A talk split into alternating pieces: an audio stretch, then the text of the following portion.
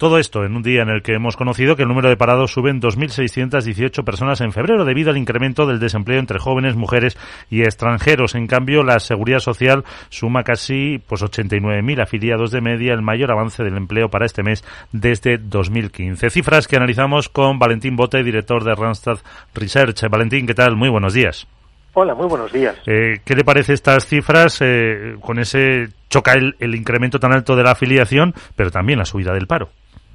Bueno, pues yo creo que estamos ante un mes en los que tenemos una de cal y una de arena. Creo que el dato de afiliación ha sido positivo, no solo por el hecho de que haya aumentado el empleo en 89.000 personas, sino sobre todo porque llevábamos 9 meses viendo cómo el ritmo al que se creaba empleo era cada vez más lento, y en este mes de febrero hemos visto que esa tendencia de 9 meses se frenaba. Y hemos tenido un repunte al alza. Es cierto que un repunte muy ligero, de solo unas centésimas, ni siquiera llega a una décima, pero puede que sea ese punto de inflexión del que, bueno, pues se barrunta que este primer trimestre en términos económicos pudiera ser el punto de inflexión, y bueno, pues vamos a ver si en el mercado de trabajo es así, pero para eso, bueno, pues tendremos que ver el mes que viene si se consolida. En términos de paro, por el contrario, pues pienso que el dato no ha sido positivo. No ha sido positivo por varias razones. En primer lugar, porque ha aumentado el paro en 2.600 personas y en febrero del año pasado bajó en más de 11.000. Y en segundo lugar, porque en esa comparación tenemos que tener en cuenta que en febrero del año pasado todavía no estaba en vigor en términos plenos la reforma laboral, desde luego no en materia de contratación.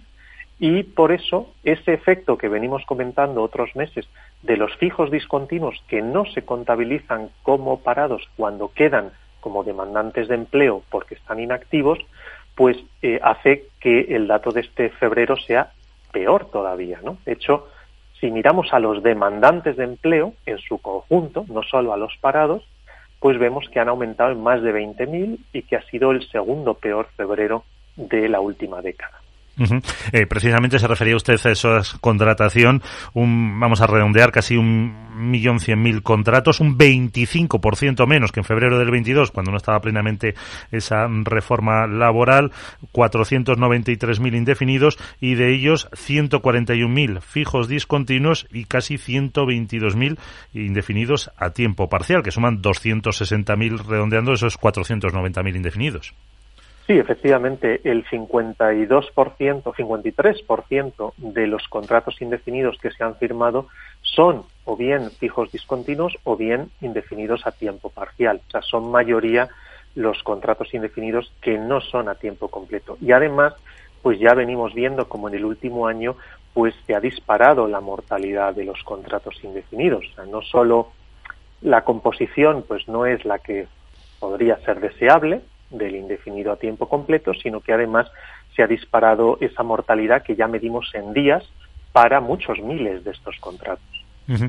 De cara a los próximos meses, apuntaba usted al principio que estamos llegando a un punto de inflexión. Eso puede decir que ahora, bueno, de hecho la ministra de Trabajo lo ha dicho esta misma mañana, que empezamos con la estacionalidad. Se supone, yo creo que la Semana Santa se puede ver una mejora.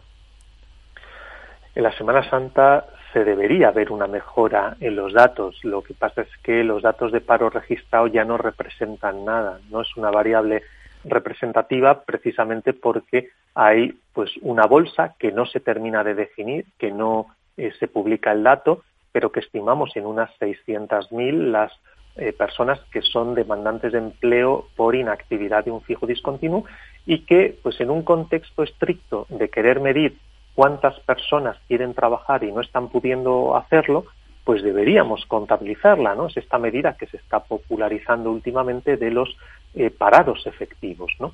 Esos parados efectivos pueden estar rondando los 3,5 millones, desde luego son muchos más, unos 300.000 más de los que teníamos pues hace en torno al mes de junio, y aunque ahora la estacionalidad viene bien dada, justo en estos meses de primavera, pues son meses dulces para el mercado laboral, pero hay que tener en cuenta que estamos en esa foto peor que hace un año. Pues con eso nos quedamos. Valentín Bote, director de Randstad Research, de verdad, muchísimas gracias. Un placer, como siempre.